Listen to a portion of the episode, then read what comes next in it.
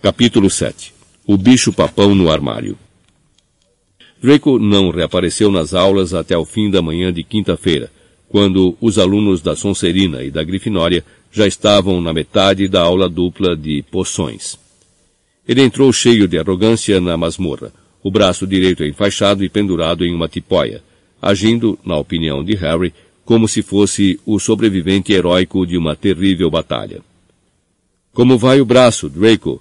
Perguntou Pansy Parkinson com um sorrisinho insincero. Está doendo muito? Está, respondeu o garoto fazendo uma careta corajosa. Mas Harry o viu piscar para Crabbe e Goyle quando Violeta desviou o olhar. Vá com calma, vá com calma, disse o professor Snape gratuitamente. Harry e Ron fizeram caretas um para o outro. Snape não teria dito vá com calma se eles tivessem entrado atrasados. Teria lhes dado uma detenção. Mas Draco sempre conseguira escapar com qualquer coisa nas aulas de poções. Snape era o diretor da Sonserina e, em geral, favorecia os próprios alunos em prejuízo dos demais. A classe estava preparando uma poção nova naquele dia, uma solução redutora. Draco armou seu caldeirão bem ao lado do de Harry e Ronnie, de modo que os três ficaram preparando os ingredientes na mesma mesa. Professor, chamou Draco, vou precisar de ajuda para cortar as raízes de margarida, porque o meu braço... Weasley, Corte as raízes para Malfoy, disse Snape sem erguer a cabeça. Ronnie ficou vermelho como um tomate. O seu braço não tem nenhum problema, sibilou o garoto para Draco. Draco deu um sorriso satisfeito. Weasley, você ouviu o que o professor disse. Corte as raízes. Ronnie apanhou a faca, puxou as raízes de Draco para perto e começou a cortá-las de qualquer jeito, de modo que os pedaços ficaram de tamanhos diferentes. Professor, falou Draco com a voz arrastada. Weasley está mutilando as minhas raízes. Snape aproximou-se da mesa, olhou para as raízes por cima do nariz curvo e em seguida deu a Ronnie um sorriso desagradável por baixo da cabeleira longa e oleosa. Troque de raízes com Malfoy, Weasley. Mas, professor, Ronnie passara os últimos quinze minutos picando cuidadosamente suas raízes em pedacinhos exatamente iguais. Agora! mandou Snape com seu tom de voz mais perigoso. Ronnie empurrou as raízes caprichosamente cortadas para o lado de Draco na mesa, e em seguida apanhou novamente a faca. E, professor, vou precisar descascar este pinhão, disse Draco, a voz expressando riso e malícia. Potter, pode descascar o pinhão de Malfoy, disse Snape, lançando a Harry o olhar de desprezo que sempre reservava só para o garoto. Harry apanhou o pinhão enquanto Ron começava a tentar consertar o estrago que fizera às raízes que ia ter que usar.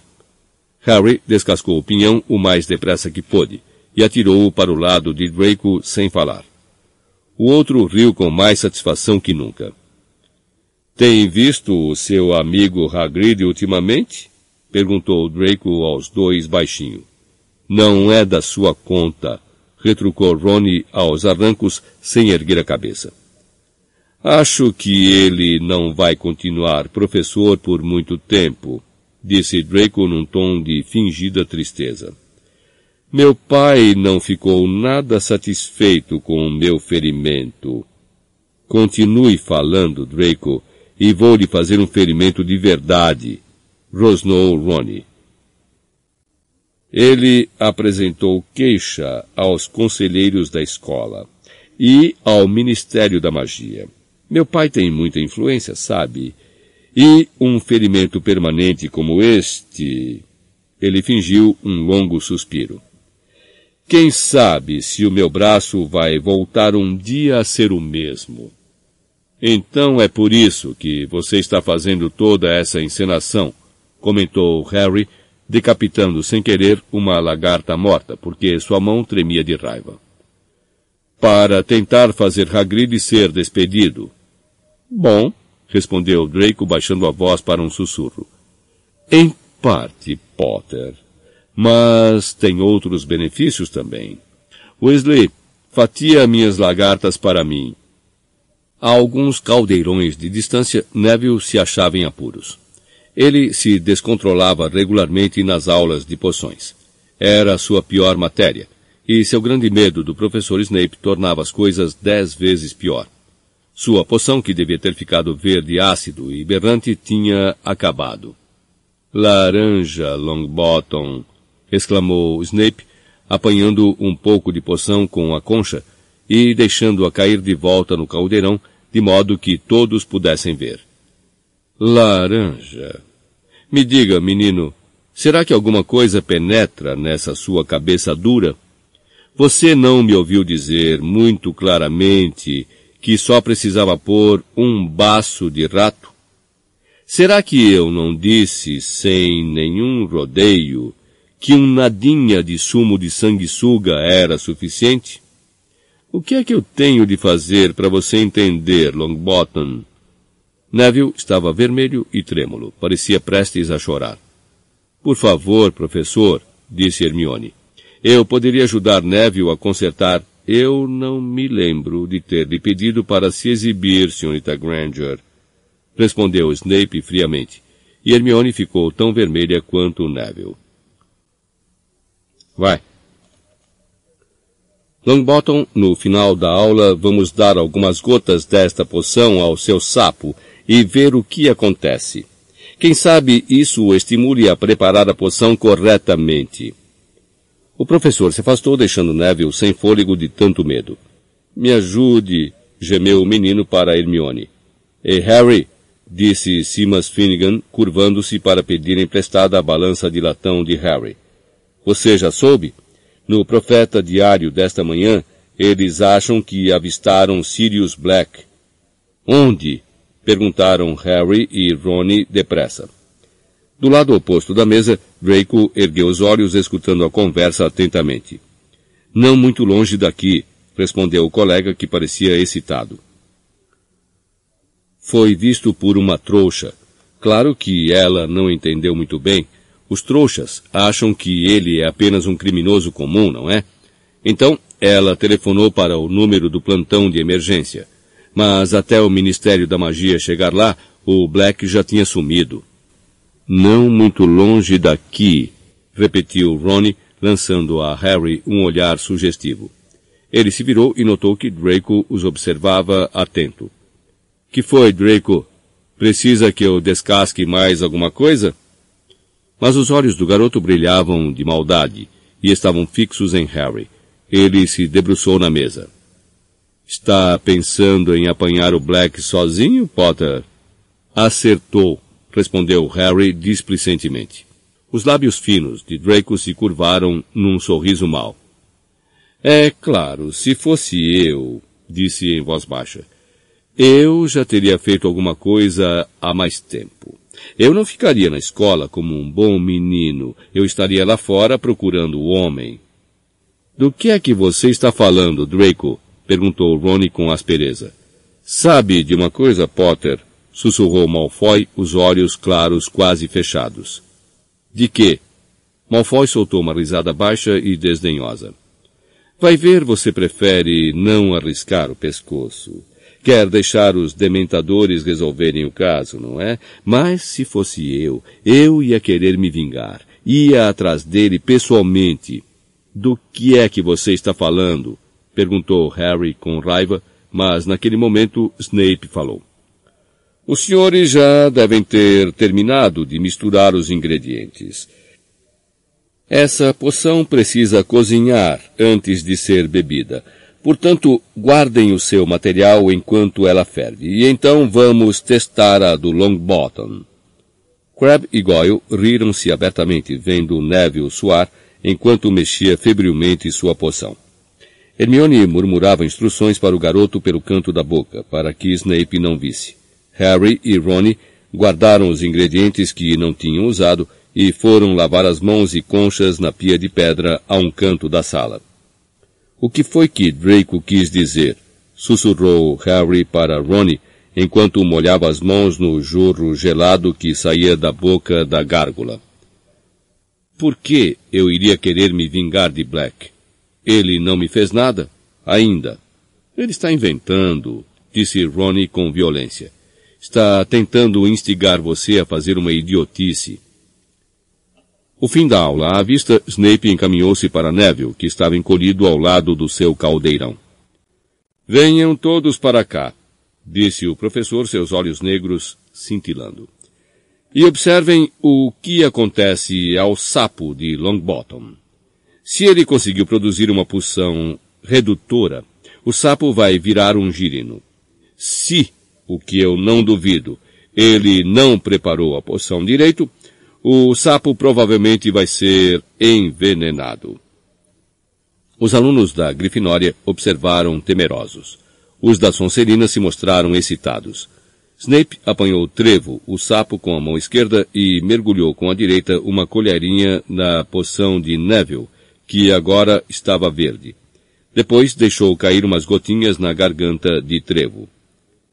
Houve um momento de silêncio em que Trevo engoliu a poção. Seguiu-se um estalinho e Trevo, o girino, pôs-se a se contorcer na palma da mão de Snape. Os alunos da Grifinória desataram a aplaudir. Snape, com a expressão mal-humorada, tirou um vidrinho do bolso das vestes, pingou algumas gotas em Trevo, e ele reapareceu repentinamente adulto. Cinco pontos a menos para a Grifinória, anunciou ele, varrendo assim os sorrisos de todos os rostos. Eu disse para não ajudá-lo, Sr. Granger. A turma está dispensada. Harry, Ron e Hermione subiram a escadaria do saguão de entrada. Harry ainda estava pensando no que Malfoy falara, enquanto Ron espumava de raiva de Snape. Cinco pontos a menos para a Grifinória, porque a poção estava certa. Por que você não mentiu, Mione? Devia ter dito que Neville fez tudo sozinho. Hermione não respondeu. Ron olhou para os lados. Onde é que ela foi? Harry se virou também. Os dois estavam no alto da escadaria agora, vendo o resto da turma passar por eles, a caminho do salão principal, para almoçar. Ela estava logo atrás da gente, comentou Ronnie, franzindo a testa. Malfoy passou pelos dois caminhando entre Crabbe e Goyle. Fez uma careta de riso para Harry e desapareceu. Lá está ela, disse Harry. Hermione vinha ligeiramente ofegante, correndo escada acima. Com uma das mãos, ela agarrava a mochila e com a outra parecia estar escondendo alguma coisa dentro das vestes. Como foi que você fez isso? perguntou Rony. O quê? perguntou por sua vez Hermione, se juntando aos amigos. Em um minuto você está bem atrás da gente, e no minuto seguinte está de volta ao pé da escada. Que? Hermione pareceu ligeiramente confusa. Ah, eu tive que voltar para ver uma coisa. Ah, não. Uma costura se rompera na mochila da garota. Harry não se surpreendeu. Era visível que a mochila fora atochada com pelo menos doze livrões pesados. Por que está carregando tudo isso na mochila? Perguntou Ronnie. Você sabe quantas matérias estou estudando, respondeu ela sem fôlego. Será que podia segurar esses para mim? Mas Ronnie foi virando os livros que a amiga lhe passara para olhar as capas. Você não tem nenhuma dessas matérias hoje. Só tem defesa contra as artes das trevas à tarde. É verdade, respondeu Hermione vagamente, mas guardou todos os livros na mochila assim mesmo. Espero que tenha alguma coisa boa para o almoço. Estou morta de fome, acrescentou e se afastou em direção ao salão principal. Você também tem a impressão de que a Mione não está escondendo alguma coisa da gente? Perguntou Ronnie a Harry. O professor Lupin não estava em sala quando eles chegaram para a primeira aula de defesa contra as artes das trevas. Os alunos se sentaram, tiraram das mochilas os livros, penas e pergaminho e estavam conversando quando o professor finalmente apareceu. Lupin sorriu vagamente e colocou a velha maleta surrada na escrivaninha. Estava mal vestido como sempre, mas parecia mais saudável do que no dia do trem, como se tivesse comido umas refeições reforçadas. Boa tarde, cumprimentou ele. Por favor, guardem todos os livros de volta nas mochilas. Hoje teremos uma aula prática. Os senhores só vão precisar das varinhas. Alguns alunos se entreolharam curiosos enquanto guardavam os livros. Nunca tinham tido uma aula prática de defesa contra as artes das trevas antes, a não ser que considerassem aquela aula inesquecível no ano anterior, em que o professor tinha trazido uma gaiola de diabretes e o soltara na sala. Certo então, disse o professor Lupin, quando todos estavam prontos. Queiram me seguir. Intrigados, mas interessados, os alunos se levantaram e o seguiram para fora da sala. Ele levou os alunos por um corredor deserto e virou um canto, onde a primeira coisa que viram foi o pirraça, o poltergeist, flutuando no ar de cabeça para baixo e entupindo com chicles o buraco da fechadura mais próxima. Pirraça não ergueu os olhos até o professor chegar a mais ou menos meio metro. Então, agitou os dedos dos pés e começou a cantar. Louco Lobo Lupin, entoou ele. Louco Lobo Lupin. Grosseiro e intratável, como era quase sempre, Pirraça em geral demonstrava algum respeito pelos professores. Todo mundo olhou na mesma hora para Lupin a ver qual seria sua reação a aquilo. Para surpresa de todos, o professor continuou a sorrir. Eu tiraria o chicle do buraco da fechadura se fosse você, pirraça, disse ele gentilmente. O Sr. Filch não vai poder apanhar as vassouras dele. Filch era o zelador de Hogwarts, mal-humorado, um bruxo frustrado que travava uma guerra constante contra os estudantes, e, na verdade, contra a pirraça também. Mas o poltergeist não deu a mínima atenção às palavras do professor, a não ser para respondê-las com um ruído ofensivo e alto feito com a boca. O professor deu um breve suspiro e tirou a varinha. Este é um feitiçozinho útil, disse à turma por cima do ombro. Por favor, observem com atenção. Ele ergueu a varinha até a altura do ombro e disse, Uediwose, e apontou para a pirraça.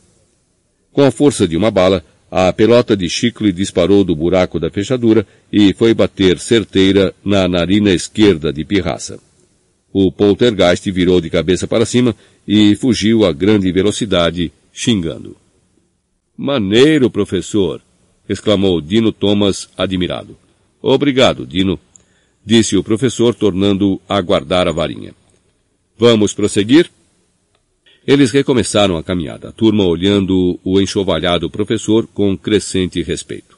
Lupin os conduziu por um segundo corredor e parou bem à porta da sala de professores. Entrem, por favor, disse ele abrindo a porta e se afastando para os alunos passarem. A sala dos professores, uma sala comprida, revestida com painéis de madeira e mobiliada com cadeiras velhas e desaparelhadas, estava vazia, exceto por um ocupante. O professor Snape estava sentado em uma poltrona baixa e ergueu os olhos para os alunos que entravam. Seus olhos brilhavam e ele tinha um arzinho de desdém em volta da boca. Quando o professor Lupin entrou e fez menção de fechar a porta, Snape falou. Pode deixá-la aberta, Lupin. Eu prefiro não estar presente. E, dizendo isso, se levantou e passou pela turma, suas vestes negras se enfunando às suas costas. À porta, o professor girou nos calcanhares e disse ao colega. Provavelmente ninguém o alertou, Lupin, mas essa turma tem Neville Longbottom. Eu aconselharia a não confiar a esse menino nada que apresente dificuldade, a não ser que a senhorita Granger se incumba de cochichar instruções ao ouvido dele. Neville ficou escarlate. Harry olhou aborrecido para Snape. Já era bastante ruim que ele implicasse com Neville nas próprias aulas, e, muito pior, fazer isso na frente de outros professores. O professor Lupin ergueu as sobrancelhas. Pois eu pretendia chamar Neville para me ajudar na primeira etapa da operação, e tenho certeza de que ele vai fazer isso admiravelmente. A cara de Neville ficou, se isso fosse possível, ainda mais vermelha. Snape revirou os lábios num trejeito de desdém, mas se retirou batendo de leve à porta. Agora então, disse o professor Lupin, chamando com um gesto a turma para o fundo da sala, onde não havia nada exceto um velho armário, em que os professores guardavam mudas limpas de vestes. Quando o professor se postou a um lado, o armário subitamente se sacudiu, batendo na parede. Não se preocupem, disse ele calmamente, porque alguns alunos tinham pulado para trás, assustados. Há um bicho-papão aí dentro. A maioria dos garotos achou que isso era uma coisa com que se preocupar. Neville lançou ao professor um olhar de absoluto terror e Simas Finnegan mirou o puxador, que agora sacudia barulhentamente com apreensão. Bichos papões gostam de lugares escuros e fechados, informou o mestre. Guarda-roupas o vão embaixo das camas, os armários sob as pias, eu já encontrei um alojado dentro de um relógio de parede antigo. Este aqui se mudou para cá ontem à tarde e perguntei ao diretor se os professores poderiam deixá-lo para eu dar uma aula prática aos meus alunos do terceiro ano. Então, a primeira pergunta que devemos nos fazer é: o que é um bicho-papão? Hermione levantou a mão. É um transformista, respondeu ela é capaz de assumir a forma do que achar que pode nos assustar mais. Eu mesmo não poderia ter dado uma definição melhor, disse o professor Lupin, e o rosto de Hermione se iluminou de orgulho. Então, o bicho-papão, que está sentado no escuro aí dentro, ainda não assumiu forma alguma. Ele ainda não sabe o que pode assustar a pessoa que está do lado de fora. Ninguém sabe qual é a aparência de um bicho-papão quando está sozinho.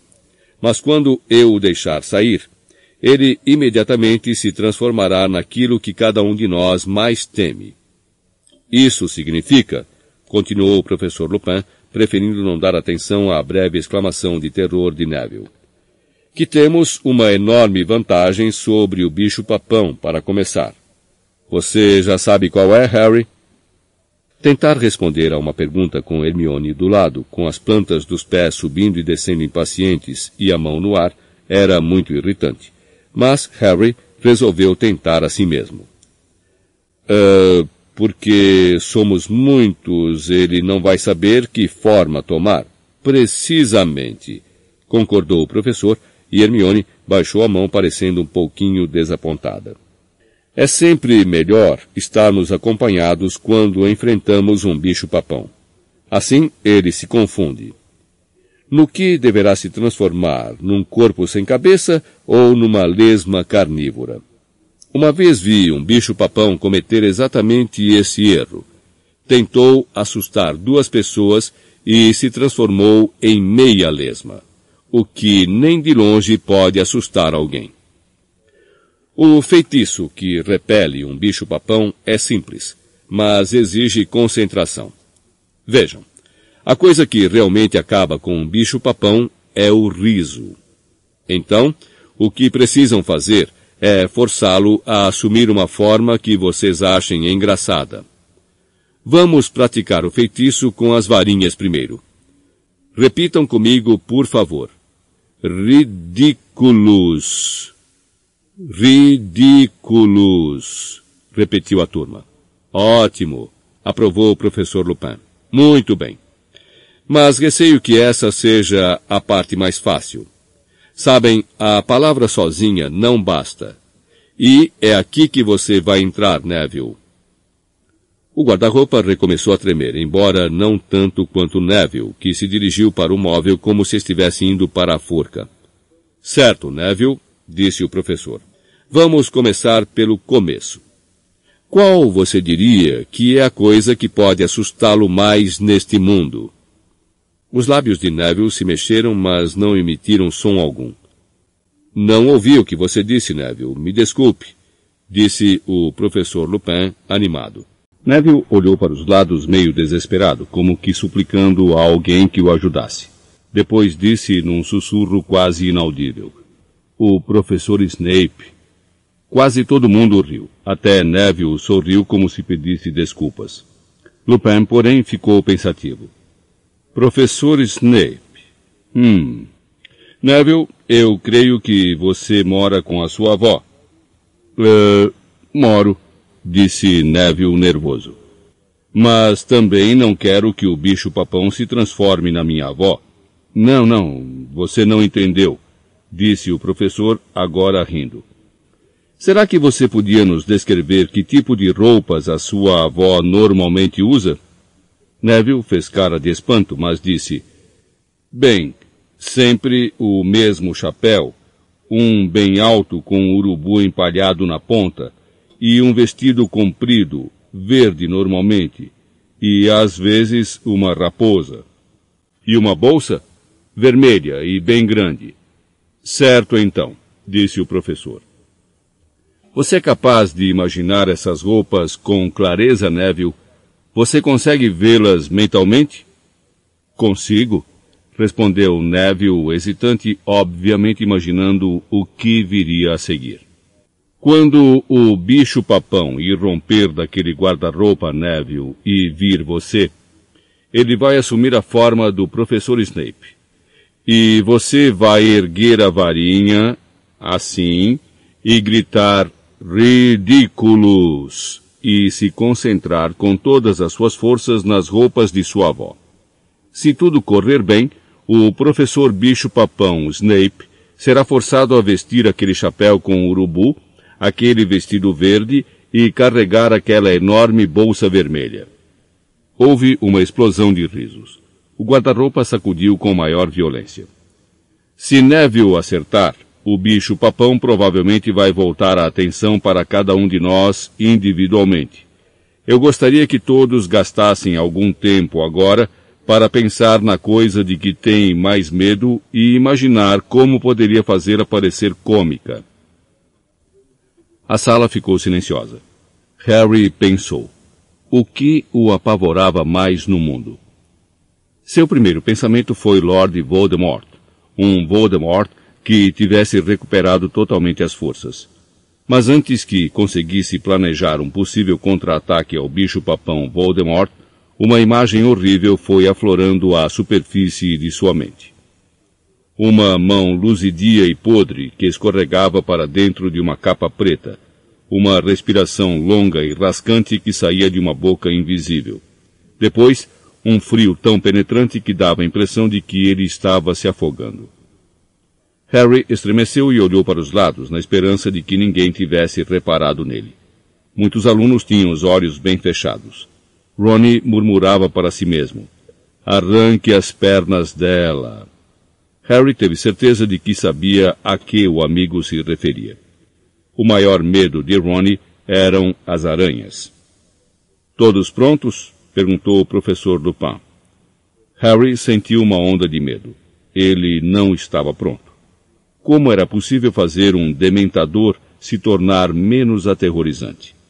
Mas não quis pedir mais tempo. Todos estavam acenando a cabeça afirmativamente, enrolando as mangas. Neville, nós vamos recuar, disse o professor. Assim você fica com o campo livre, está bem? Vou chamar o próximo a vir para a frente. Todos para trás agora, de modo que Neville tenha espaço para agitar a varinha. Todos recuaram, encostaram-se nas paredes, deixando Neville sozinho ao lado do guarda-roupa. Ele parecia pálido e assustado, mas enrolara as mangas das vestes e segurava a varinha em posição. Quando eu contar três, Neville, avisou Lupin, que apontava a própria varinha para o puxador do armário. Um, dois, três, agora! Um jorro de faíscas saltou da ponta da varinha do professor e bateu no puxador. O guarda-roupa se abriu com violência. Com o nariz curvo e ameaçador, o professor Snape saiu, os olhos faiscando para Neville. Neville recuou de varinha no ar, balbuciando silenciosamente. Snape avançou para ele, apanhando alguma coisa dentro das vestes. Ridículos! esganiçou-se Neville. Ouviu-se um ruído que lembrava o estalido de um chicote. Snape tropeçou. Usava um vestido longo enfeitado de rendas e um imenso chapéu de bruxo com um urubu carcomido de traças no alto, e sacudia uma enorme bolsa vermelho vivo. Houve uma explosão de risos. O bicho-papão parou confuso e o professor Lupin gritou. Parvati! Avante! Parvati adiantou-se com ar decidido. Snape avançou para ela. Ouviu-se outro estalo e onde o bicho-papão estivera havia agora uma múmia com as bandagens sujas de sangue. Seu rosto tampado estava virado para Parvati, e a múmia começou a andar para a garota muito lentamente, arrastando os pés, erguendo os braços duros. Ridículos! exclamou Parvati. Uma bandagem se soltou aos pés da múmia. Ela se enredou, caiu de cara no chão e sua cabeça rolou para longe do corpo. Simas! bradou o professor. Simas passou disparado por Parvati. Craque! Onde estivera a múmia, surgiu uma mulher de cabelos negros que iam até o chão e um rosto esverdeado e esquelético, um espírito agourento. Ela escancarou a boca e um som espectral encheu a sala, um grito longo e choroso que fez os cabelos de Harry ficarem em pé. Ridículos! bradou Simas. O espírito agourento emitiu um som rascante e apertou a garganta com as mãos. Sua voz sumiu. Craque! O espírito agourento se transformou em um rato que saiu correndo atrás do próprio rabo em círculos. Depois, craque! Transformou-se em uma cascavel que saiu deslizando e se contorcendo até que, craque! Se transformou em um olho único e sangrento. Confundimos o bicho, gritou Lupin. Já estamos quase no fim. Dino! Dino adiantou-se correndo. Crack! O olho se transformou em uma mão decepada que deu uma cambalhota e saiu andando de lado como um caranguejo. Ridículos! berrou Dino. Ouviu-se um estalo e a mão ficou presa em uma ratoeira. Excelente! Ronnie, você é o próximo. Ronnie correu para a frente aos pulos. Crack! Muitos alunos gritaram.